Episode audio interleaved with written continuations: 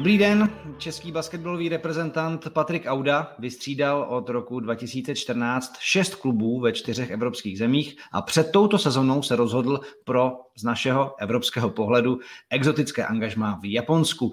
Za tým Yokohama Korzár se zapisuje přes 15 bodů a 5 doskoků na zápas o kvalitě eh, japonské ligy, jiné životní kultuře, reprezentaci, ale také o tom japonském pohledu na blížící se olympijské hry si budeme s 31-letým pivotem povídat v dalším speciálu podcastu Basketball Focus.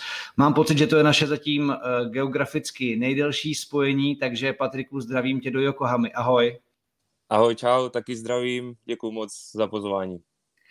Tvůj životní příběh by se možná teď dal popsat z Ivančic až do Yokohamy. Považuješ se teď už za basketbalového světoběžníka, Patriku? Asi trošku ano, už jako těch, těch zemí, kde jsem, kde jsem byl, je, začíná být hodně na všech možných kontinentech a právě díky tady tomu Japonsku zase další země, země do sbírky, takže jako jsem za to hrozně, hrozně rád, baví mě vlastně takhle cestovat díky, díky tomu basketbalu a rád poznávám nová místa, nové kultury a to Japonsko byl vždycky pro mě takový, takový sen, takže jsem hrozně rád, že jsem měl tu šanci sem jít. Ty jsi v Evropě působil v těch, řekněme, předních soutěžích. Působil jsi naposledy ve Francii, předtím Itálie, vlastně i Španělsko proběhlo.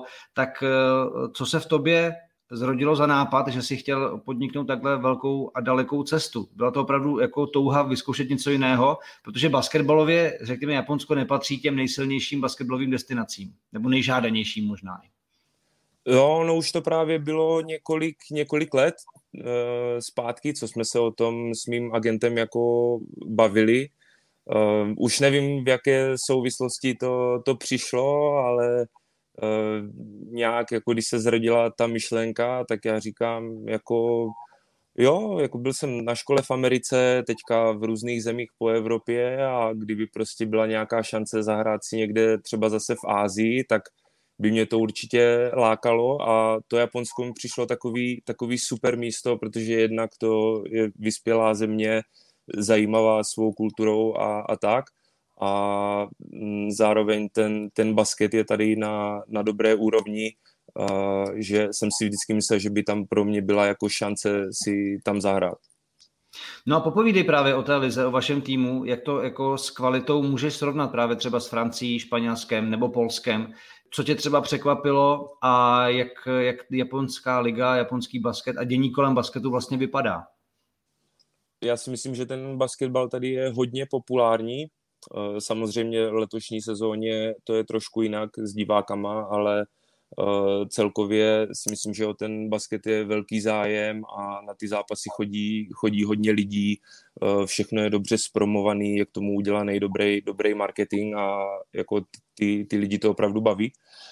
A ta liga možná je hodně specifická v tom, že vlastně každý tým může mít jenom tři cizince a na hřišti můžou být vždycky jenom dva uh, v, jede, v, ten, v ten daný čas.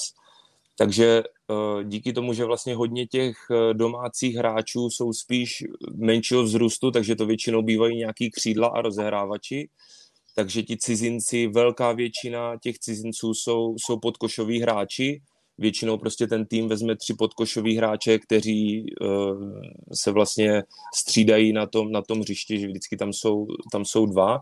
A vlastně tady díky tomu uh, ty týmy se hodně snaží využívat ty, ty zahraniční hráče, Uh, takže prostě hodněkrát ty situace jsou takové, že právě ti pivoti jsou ti, co vytváří třeba i situace pro pro další hráče a, a tak, jo. Když třeba například v Evropě, ať už to je Itálie, Francie nebo kdekoliv jsem byl, tak vlastně týmy, kde můžou být pět až šest cizinců a prostě křídla rozehrávači z velké části bývají cizinci, třeba američani a to jsou právě ti, co, co vytváří tu hru uh, pro ostatní, tak tady je to právě, tady je to právě naopak, že i když třeba ten rozehrávač eh, je to Japonec, tak třeba předribluje hřiště, nahraje to pivotovi a potom od toho se vlastně odvíjí dál nějak ten, nějak ten útok, nebo kolikrát prostě je to situace tak, že, že se vyhodí z autu rovnou na pivota, na čtverku, ten předribluje hřiště a začíná vlastně ten, ten útok nějak rozehrávat. Takže tohle si myslím, že je jeden z těch největších rozdílů tady oproti těm evropským ligám. Takže se dá říct, že eh, v podstatě ti to dalo nějakou větší kreativitu, možnost být kreativnější a, a tvořit pro spoluhráče ze své pozice, že tomhle tom se ten styl jako teda liší a pro tvoji hru je to jako dobře, jak to hodnotíš jako nějaký svůj progres tam právě třeba z tohohle pohledu? Určitě to tak je. Uh, mě to právě hrozně, hrozně baví. Uh, jakoby třeba kolikrát se mi stalo, že jsem byl, jsem byl v týmu a třeba první pětka byli, byli všechno cizinci a teď se hrajou nějaký útoky a, a prostě kolikrát se ten balón k tomu pivotovi ani, ani nedostane. A tady prostě to je postavený na tom, že aby, aby ten vysoký hráč měl, měl balon a vytvořil prostě pozici pro sebe nebo pro ostatní, tak eh, pro mě to je něco, co mě jako hodně, co mě hodně baví nejenom prostě dávat, dávat body, ale, ale to, že vlastně můžu zároveň být i takový rozehrávač a vytvořit nějaký vlastně pozice pro, pro svoje spoluhráče. Takže určitě mi to jakoby sedí do toho, do toho mýho stylu, že vlastně jsem hráč, co může i normálně driblovat a, a právě vytvořit nějaký dobrý nahrávky. A to, tohle se mi hodně líbí no, tady. Jaká je tvoje pozice v týmu? Nebo jak jsi tam zvyknul, jak jsi zapadl i vlastně za jak velkýho v úvozovkách, neber to špatně to slovo, exota, si vlastně třeba jako brán, protože samozřejmě eh, potetovaný ruce víme, jak to v Japonsku setováním je, tak eh, jak jsi vlastně jako braný v rámci toho týmu i třeba eh, ze strany fanoušků, jak tě jako vnímají? Jsi hodně velký oblíbenec. tak oni vlastně, Japonci si myslím, že tak v globále jsou hodně takový vstřícní, kamaráčtí, takže jakoby nikdy jsem se tady nesetkal jakoby s nějakým s nějakýma problémama, ať už to bylo kvůli mýmu zhledu, kvůli tetování nebo, nebo takhle. Právě naopak, a i když vidí, že prostě jsme tady cizinci, tak pořád se snaží nám pomoct eh, v, nějakým, v nějakých mm, způsobech a, a tak. A myslím si, že do toho týmu jsem zapal dobře. My vlastně jsme eh, čtyři cizinci eh, s tím, že vlastně tři američani a já a jeden ten američan od nás, co už je tady přes deset let, tak má právě japonský pas, takže proto vlastně my jsme čtyři, čtyři pivoti a zároveň vlastně tak nějak se, se střídáme v těch, eh, v těch zápasech a myslím si, že se dobře doplňujeme. No a pověs mi, jak je to třeba s tou japonskou úctivostí, protože já znám historku třeba od házenkářů, eh, kdy třeba v japonském národním týmu nechtěli ti mladší střídat ty starší v rámci hry, protože k sobě byli hrozně úctiví. Tak jak to třeba vypadá v basketu jako stran treštolku, takové to omlouvání japonské, jestli to jako vlastně funguje, nebo v tom basketbale to mají třeba trošku jinak? Určitě tam vždycky jako nějaká, nějaká ta úcta, pokora je, je vidět. Neviděl jsem to teda do takového, takového extrému, že by ti mladší nechtěli střídat ty, ty starší. Tady je to spíš takový, že když trenér řekne, že někdo střídá nebo aby udělal tohle nebo tamto, tak eh, všichni jakoby se snaží, se snaží poslouchat a tak. A ale vlastně i třeba po, takový příklad po, po každém zápase, když skončí zápas, tak vlastně oba ty týmy nastoupí a uklání se na všechny strany právě těm, těm divákům jako, jako poděkování za to, za to, že přišli, což mi přijde hrozně, hrozně super. A, takže jako určitě tady nějak ta, ta pokora a úcta k ostatním je, je víc než, než jinde. Co mě samozřejmě hrozně zajímá, je pro Evropana, jak si vlastně zvyknout na vůbec jako jiný svět, jinou kulturu. Ono samozřejmě, když je to na východě, tak se tam spousta těch západních prvků, že nejdeš zase úplně do nějaké jako uh, divočiny, protože je to samozřejmě vyspělá civilizace, ale uh, co tě třeba překvapilo na těch jako kulturních odlišnostech, jak jsi si zvyknul třeba na jídlo, protože předpokládám, že asi suši, ryby, uh, tam toho je na talíři dost, A co třeba, jak se na tom s jazykem, jestli teď, eh, když někdo sleduje ten stream, tak tady máme, že mluvím s Patrik Sanem, tak jak si pro, pro, pronikl do japonštiny a eh, těchto, řekněme, záležitostí mimo basketbal. Tak ta kultura je, je opravdu jiná. Ne, ne všem asi, co sem přijedou, tak to, tak to může sednout ale vlastně tím, že já od asi 19 let eh, žiju všude možně prostě v zahraničí a těch míst už jsem viděl hodně a, a baví mě to takhle objevovat ty, ty nové místa, takže uh, spíš jsem se, na to, jsem se na to těšil a třeba to, to jídlo konkrétně, tak uh, já jsem vždycky měl rád, uh, nebo mám rád takový ty azijský jídla a, a sushi a, a takový právě, takže to, to tady to můžu jíst jakoby každý, každý den.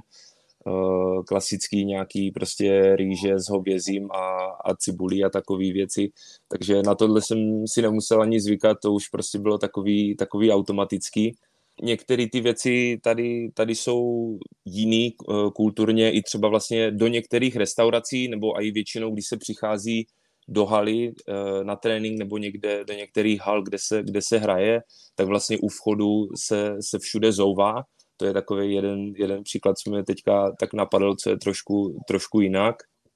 A co ještě tam bylo teďka? Nevím, no v podstatě, jestli... no hlavně ten jazyk mě zajímal. Jo, ten, ten jazyk. Uh, tak uh, já vlastně, jak jsem, když jsem přiletěl a měl jsem 14 dní uh, karanténu ještě, že jsem musel sedět tady u sebe doma, tak uh, jsem trošku si vypsal pár, pár jako slovíček a je to tak že spíš třeba se někoho něco zeptám, jak se, jak se něco řekne, nebo, nebo se podívám a snažím se to zapamatovat takový nějaký ty základní, základní věci, pozdrav, potom třeba počítat dny v týdnu a takové věci, tak eh, to už jsem se něco takhle jako málo, málo naučil, takže dokážu už jako pár věcí, věcí říct, ale Není to, že bych uh, měl třeba nějaký, um, nějaký online kurz nebo, nebo nějaký doučování nebo, nebo takhle, to zatím, to zatím ne, ale kdybych tady měl být ještě třeba nějaký další roky nebo rok, tak určitě bych se chtěl naučit, naučit i víc. Možná zatím spíš jenom, jenom mluvit, takhle poslouchat a, a mluvit, protože přece jenom to jejich psaní, to je úplně jiný level a na to se teda ještě úplně necítím. Na to jsem se právě chtěl zeptat, jako jestli už se dokážeš někde zorientovat eh, podle nápisu jenom jako v japonském písmu, nebo uh, potřebuješ radu, nebo to vlastně jako neřešíš? Zatím to psaní vůbec. Eh, zkoušel jsem tady právě, nám dávali jako v rámci, v rámci týmu, jsme psali takový nějaký vzkazy pro, pro fanoušky právě v tom, v tom, jejich, v tom jejich písmu a jedno bylo normálně fixou a potom jedno jsme normálně malovali, to bylo jak nějaký vodovky nebo něco takového, takže to pro mě byl jako velký, velký um něco takhle napsat, ale celkem se mi to povedlo, že mě potom chválili, ale zase na druhou stranu jsem nevěděl, jestli prostě to říkali jenom tak, nebo, nebo jestli to tak doopravdy bylo. Takže zatím to, to je jako hodně těžký a já vlastně už v minulosti jsem se učil x dalších jazyků vlastně na škole, angličtinu, němčinu, pak eh, v Americe na univerzitě ruštinu čtyři roky, když jsem byl ve Španělsku, španělštinu jsem se učil, v Polsku tři roky, polsky jsem se naučil poměrně dobře, takže ono těch jazyků už bylo jako celkem hodně, ale tohle je takový něco jiného a mě to celkem, mě to celkem baví, takže do budoucna uvidíme chtěl bych se asi naučit něco víc. Ty jo, basketbalový polyglot a chodící ještě písmo malíř ke všemu, Patrik Auda. Uh, dneska máme, teď no tak napadlo, dneska je čtvrtek, takže čtvrtek se řekne jak, prosím tě? Jestli tě můžu vyzkoušet. Uh, Mokiobi. OK, Mokiobi, takže to máme ve čtvrtek podcast. A samozřejmě fanoušci, kteří sledují uh, nej, nejvíc asi teda sociální sítě, tvůj Instagram, tak samozřejmě vědí, že uh, si přijali ten samurajský šátek, že to je tvoje jako teď poznávací znamení v Japonsku. To přišlo s delšími vlasy, nebo si chtěl nějak jako se přiblížit kultuře? jak, jak, jak, tahle ta image vznikla? To je právě docela, docela taková náhoda, eh, kdy vlastně přes, přes léto, jak eh, vlastně sezóna skončila minulý rok už v březnu, eh, kdy jsem byl ještě ve Francii, takže tam jsme skončili už v březnu. A od té doby vlastně já jsem byl doma a tak nějak celou dobu jsem se jako nechodil stříhat, nechal jsem, nechal jsem to růst. A pak mě tak jako napadlo, že bych mohl nosit nějakou čelenku, aby mi to nepadalo jakoby tolik, tolik eh, do očí ty vlasy. A koupil jsem si nějaký takový ty klasický a potom právě někde v Decathlonu nebo někde jsem viděl uh, ty čelenky na to uvázání. Uh, v Japonsku tady tomu se říká hachimaki tak, uh, to, tak jsem si je koupil, ale vlastně v té době jsem ještě vůbec nevěděl, že půjdu hrát uh, do Japonska. A to mhm. vlastně přišlo až potom, takže si myslím, že to byla taková uh, dobrá náhoda k tomu. A teďka vlastně díky, díky tomu uh, si myslím, že je to takový moje poznávací znamení tady i třeba kolikrát, uh, když jsme měli nějaký zápas a já jsem třeba šel jenom před zápasem uh, se rozcvičit a nedal jsem si tu čelenku, protože jsem si jenom tak, tak házel a to, tak potom už uh, lidi po zápase mi psali na Twitter, jak, jak to, že jsem ji neměl a, a, a tak, takže to už bylo takový jako zajímavý dost, ale jinak na všechny zápasy mám. Člověče, to se jak jako japonský Lebron, ten taky, když přišel o čelenku, tak z toho lidi byli nesví, že to jeho image najednou vypadala úplně jinak. Eh, dá se teda říct, že jsi jako japonskou basketbalově spokojený, že by si tam dokázal představit to, prodloužit, nebo budeš pokračovat v tom svém koloběhu co rok, eh, to nějaká jiná země a jiný, jiný tým? Zatím to úplně nedokážu říct, ale musím, musím teda říct, že se mi tady líbí hodně, jak po té životní stránce, tak po té, po té basketbalové. I přímo tady konkrétně v Yokohamě, jako mm, Yokohama je krásné město a je to tady fakt super, takže určitě si dokážu představit, že bych tady zůstal ještě, ještě rok nebo dva nebo prostě delší dobu a nemám teď asi úplně nějakou touhu podívat se zase, zase někam dál, spíš, spíš bych chtěl jako zůstat, zůstat tady a tím, že vlastně tohle byla taková moje první sezóna na rozkoukání, tak eh, bych tady chtěl ještě, ještě zůstat a, a předvést ještě, co umím něco dalšího. Máme tady jednu zajímavou otázku, jestli je Rui Hachimura v Japonsku slavný podobně jako Tomáš Satoranský u nás. Mluví se o něm? Já si myslím, že jo. Já si myslím, že určitě, i když třeba uh, jedu do Tokia, uh, tak ho je vidět prostě třeba na různých billboardech jako, jako re, na nějaký reklamy, nebo když jsem byl v nějakým basketbalovém obchodě v Tokiu, tak prostě jeho dresy a všechno kolem něho, toho tam bylo jako nejvíc. Takže určitě si myslím, že momentálně jako mm, je takový nejoblíbenější, nejznámější basketbalista tady. No a teď já bych se od basketbalu rád dostal ke sportu obecně a tím velkým tématem, samozřejmě v Japonsku jsou blížící se olympijské hry v Tokiu. Eh, my tady z médií máme v podstatě takové průběžné zpravodajství o tom, že Japonci většiny nejsou spíš úplně pro to konání olympiády. Jak se tohleto téma vlastně v Japonsku, jak to teda vnímáš ty, probírá a jestli třeba máš nějakou zkušenost o tom, že o tom lidé třeba mluví nebo jak se k tomu staví, protože to je opravdu velká věc a mě by zajímalo vzhledem k tomu, že tam žiješ a působíš, jak to tam mm, na tebe dopadá, nebo jak to vnímáš ty? Mm-hmm. Tak já si musím přiznat, že úplně přesně sám nevím, jak, eh, jak, to, teda, jak to teda bude. Přijde mi, že vlastně pořád všechny jako banery a reklamy tady po městě a takhle jako jsou nachystaný na to, že ta olympiáda prostě, prostě bude Eh, z toho, co jsem vlastně se takhle bavil různě s lidma, tak eh, je to takový všelijaký, že mm, někdo je pro, někdo je proti, někomu je to jako spíš, spíš jedno, takže spíš si myslím, že jsou takový jako nestraní, že prostě buď to bude, nebo, nebo to nebude, jako nejsou tady žádný jako demonstrace nebo něco takového, že jako určitě to nechcou nebo tak, a na druhou stranu jako jsem neviděl zase v někoho, že prostě, že by lidi byli nějací nadšení, jako jo, prostě za chvilku bude olympiáda nebo, nebo takhle, takže spíš myslím, že to je takový jako nestraný od nich, eh, vlastně z médií, co jsem viděl, tak, eh, tak taky to bylo takový jednu dobu, že určitě jo, potom, že ne, že se to přesune. Teďka si spíš myslím, že to vypadá jako, že, že to bude eh, za nějakých prostě striktních, striktních podmínek, a mm, i vlastně si myslím, že kvůli, kvůli tomu teďka, protože ta situace s tím covidem teď trošku se horší tady na některých místech, tak i díky tomu vlastně přicházejí nějaké restrikce i v rámci eh, vlastně těch zápasů basketbalových a, a takhle, že se snaží jakoby tu situaci držet pořád eh, pod kontrolou co, co nejvíc, aby právě byli připraveni na ty, na ty olympijské hry.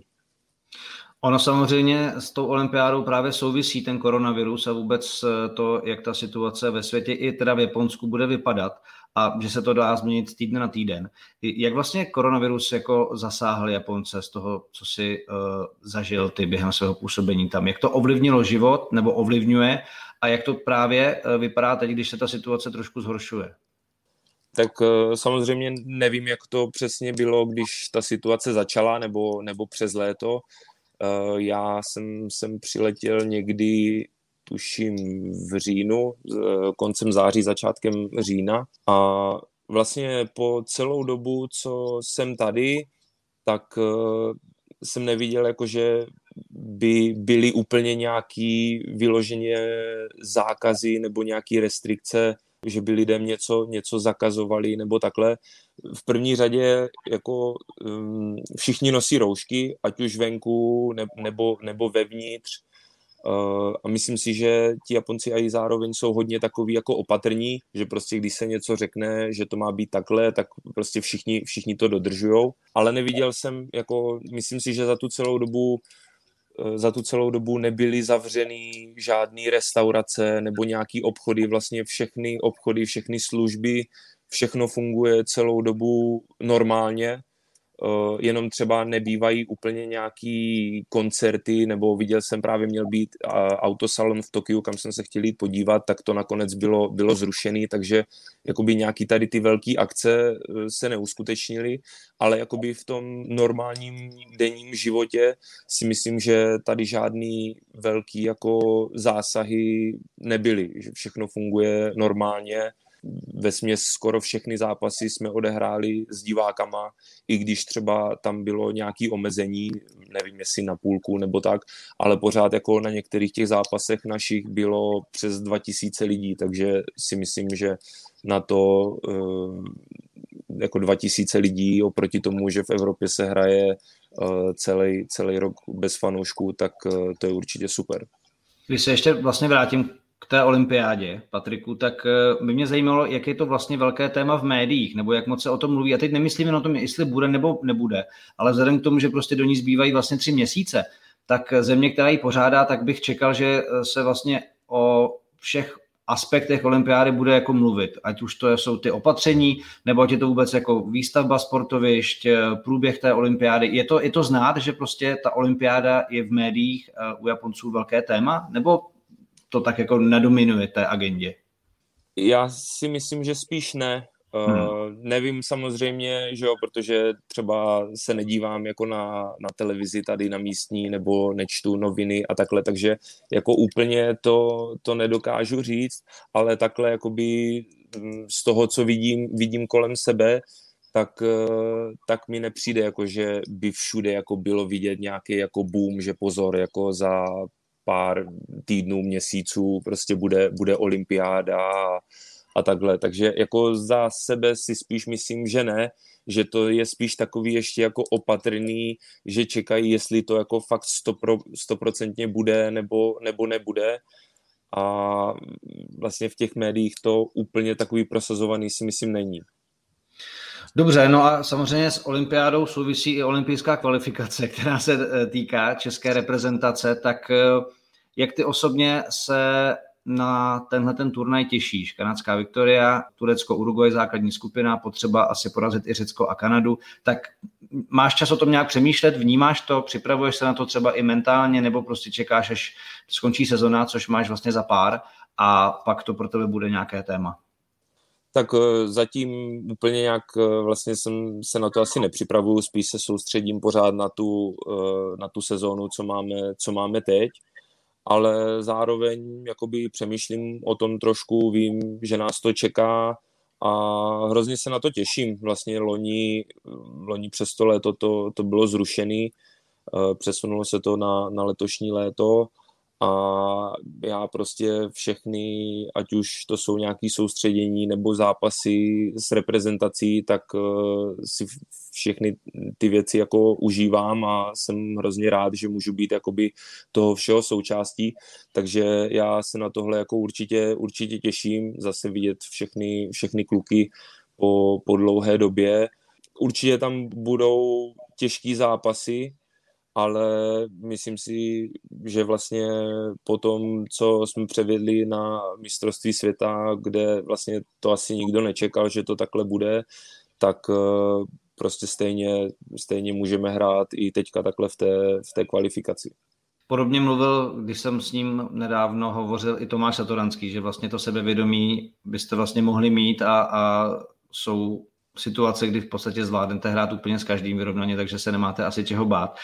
Zajímalo by mě, jak vlastně, uh, jestli Japonci s tebou, nebo jestli se v Japonsku nějakým způsobem třeba zmiňovalo to mistrovství světa, protože přece jenom jsme s Japonskem hráli v základní skupině, tak uh, jestli se na to někde dostala řeč, nějaké vzpomínky, jestli proběhly tímhle tím směrem.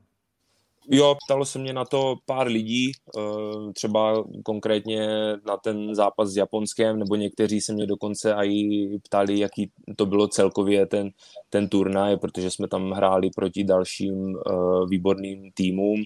Někteří mi dokonce říkali, že se dívali i na hodně těch zápasů, třeba našich, i, i třeba zpětně, když zjistili vlastně, že budu hrát tady v Yokohamě, tak potom třeba si vyhledali nějaký ty, ty zápasy z toho mistrovství a dívali se na to, tak to mě samozřejmě překvapilo a, a potěšilo. Uh, takže určitě jakoby nějaká takhle vzpomínka na to tam, tam byla, uh, že vlastně lidi, lidi o tom věděli, že jsme na tom mistrovství světa byli a, a co jsme tam dokázali. No a ty, jak často se na to třeba ještě vzpomeneš, nebo je to nějaká věc, která ti třeba občas pomáhá při nějakých složitých chvílích, protože přece jenom je to vzpomínka, která eh, musí být ohromně silná a eh, vyvolal to i tady v republice jako basketbalovou horečku, dá se říct. Tak eh, jak často si na to třeba ještě vzpomeneš, nebo máš nějaké momenty, kdy si třeba jako tím pomůžeš basketbalově nebo mentálně? To asi spíš ne, nebo ne, nevybavuju si to teďka, že mi to v něčem teďka jako nějak mentálně pomohlo nebo tak, ale určitě si na to vzpomenu častokrát, někdy třeba jenom, když třeba projíždím nějaký, nějaký fotky v telefonu nebo něco a uvidím tam nějaký právě ty fotky z toho, z toho mistrovství nebo na mě někde blikne nějaká, nějaká vzpomínka a, a tak. Takže uh, potom jakoby to, to určitě mm, přinese nějak víc těch, těch vzpomínek a, a prostě když to bylo já nevím, rok a půl nebo kolik zpátky, tak uh, pořád jako já to vidím, jak kdyby to bylo včera a byl to prostě jeden z nejlepších sportovních mých zážitků, byl to určitě super, super turnaj a myslím si, že prostě na to budu vzpomínat až do konce života. No a když bychom to měli hezky zakončit a navázat na to, co jsi teď řekl, tak dalším velkým eh, zážitkem by mohl být Eurobasket 2022, protože jednu ze základních skupin hostí Praha Auto Arena a vás tedy by snad měla čekat eh, zaplněná arena při domácí mistrovství Evropy, což je Uh, trochu si tvrdit prostě vrchol pro všechny sportovce, nejen basketbalisty, mít domácí takhle velký turnaj. Uh, dnes se bude losovat složení základních skupin Eh, takže mě by zajímalo, jestli máš třeba nějakého soupeře, kterého by si chtěl. A co vlastně říkáš na to, že to bude i Polsko, které samozřejmě znáš, přijde asi spousta fanoušků a eh, s polským basketbalem ty si přišel poměrně do blízkého eh, kontaktu. Takže jak vnímáš dnešní los a Eurobasket 2022? To bude moje poslední otázka tak eh, na ten, na ten Eurobasket se určitě hrozně, hrozně těším. I vlastně díky tomu, že to bude prostě u nás doma, doma v Praze,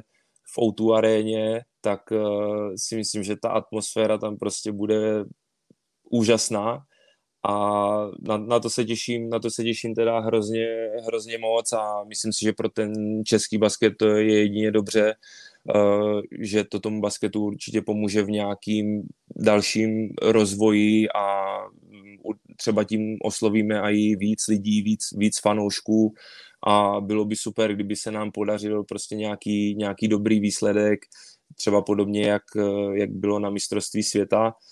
Eh, takže tohle by bylo určitě, určitě super a jsem zároveň rád, že u nás ve skupině budou, budou Poláci, protože kdybych si měl někoho vybrat, tak by to bylo právě, právě to Polsko, kde vlastně jsem tři roky, tři roky hrál a, a mám tam pořád hodně, hodně známých, ať už v jejich reprezentaci nebo, nebo i mimo. A vlastně Polsko vždycky pro mě bylo mm, oblíbené místo z těch, z těch mých angažmá, protože vlastně ti Poláci přece jenom jsou takový nám hodně, hodně podobní tou kulturou a, a vším, takže všechny ty roky v Polsku jsem, jsem si hrozně užil a rád na to vzpomínám. A myslím si, že vlastně i tím, že se to bude hrát u nás v Praze, tak uh, bude moct uh, hodně jejich fanoušků přijet, nejenom třeba na ten zápas proti nám, ale, ale i na jejich ostatní zápasy. A to bude určitě taky jiná atmosféra tam a myslím si, že pro ně, pro ně to je taky dobrý a na to se, na to se taky hodně těším. No a ona navíc může vyjít i ta Francie, i Španělsko, ty jsou podle mě v prvním koši, takže uh, potkat se se zemí, kde si působil, je ještě další šance pro tebe, každopádně. To určitě jo, ale třeba uh, oproti tomu Polsku, třeba z té Francie, Španělska, Itálie, tak jakoby nemám tam takový dobrý vztahy, nebo ne, mm, nejsem v takovém kontaktu s těma lidma, jak třeba jsem pořád v kontaktu s nějakýma lidma z Polska, který znám za ty roky dobře a prostě pořád jsme v nějakém kontaktu, tak prostě z těch ostatních zemích to tak jako nějak eh, pomalu vyšumělo a nemám k těm zemím jako takovou, takovou vazbu, jak k tomu, k tomu Polsku právě. Chápu, tři roky jsou tři roky a to je už docela kus života basketbalového. Eh, tak to říkal ve speciálním vydání Basketball Focus podcastu eh, Patrik Auda, neboli Patrik San z japonské Yokohamy. Eh, moc díky za tvůj čas a držím palce na zbytek japonského angažma a samozřejmě potom na všechno, co vás čeká z reprezentací a třeba i na to, abyste se v Tokiu ukázali z reprezentací. Ty, ty už by se tam asi uměl provést, veď, po nějaké dobré restauraci. Jestli, jestli tady budeme mít tu možnost se tady podívat, tak určitě bych vymyslel nějaký, nějaký plán tady, nějak, nějaký výlet. Ale a ještě poslední otázka teď eh, na závěr od Jana Suchánka. Eh, má dvoumetrový člověk v Japonsku nějaké strasti? Určitě jo, stoprocentně. Jednak do obchodu s oblečením jsem se asi nebyl ještě podívat, protože jsem přesvědčený, že tady na mě jako nebude vůbec nic. A třeba můj byt vlastně tady, co, co mám, tak je docela v pořádku, akorát vana, e, co tady mám, tak je taková, jako že bych si tam mohl dát tak akorát nohy, chodidla a to je všechno. Takže uh, určitě jako je to, je to hodně poznat v některých, v některých věcech takhle, že prostě ne všechno je tady postavený jako na, na dvoumetrový chlapy, jo. A i když přijedeme někam do hotelu, tak prostě postel má 180, uh, v, kou, v koupelně uh, musím chodit skrčený, protože tam většinou ten, ten strop je jako nízký Uh, takže jako nějaký takové věci tady jsou, ale zatím mm, jsem se jako dokázal mm, se vším nějak jako vypořádat. Tak v tom pokračuj. A jak jsem říkal, díky moc za tvůj čas, který se věnoval našemu streamu a našemu podcastu. A myslím, že děkuji Koničiva, je to tak? Koničiva je jako by pozdrav, uh, do, dobrý den. Aha, děkuji, takže děkuji. Děkuji, arigato, anebo arigato gozaimasu. Takže arigato, Patrik San. Uh, Patrik Auda z japonské Yokohamy, díky moc a vám díky, že jste sledovali náš stream a nebo že jste si samozřejmě stáhli a pustili náš podcast Basketball Focus a samozřejmě vám v průběhu ještě této sezony nabídneme nějaký další obsah. Patriku, díky moc, ať se daří. Já taky děkuji moc, díky moc za pozvání a díky moc všem, co sledovali nebo poslouchali. Díky moc a těšíme se u dalších uh, Focus podcastů na ČT Sport. Naslyšenou anebo na viděnou, pokud budeme vysílat živě. Hezký den.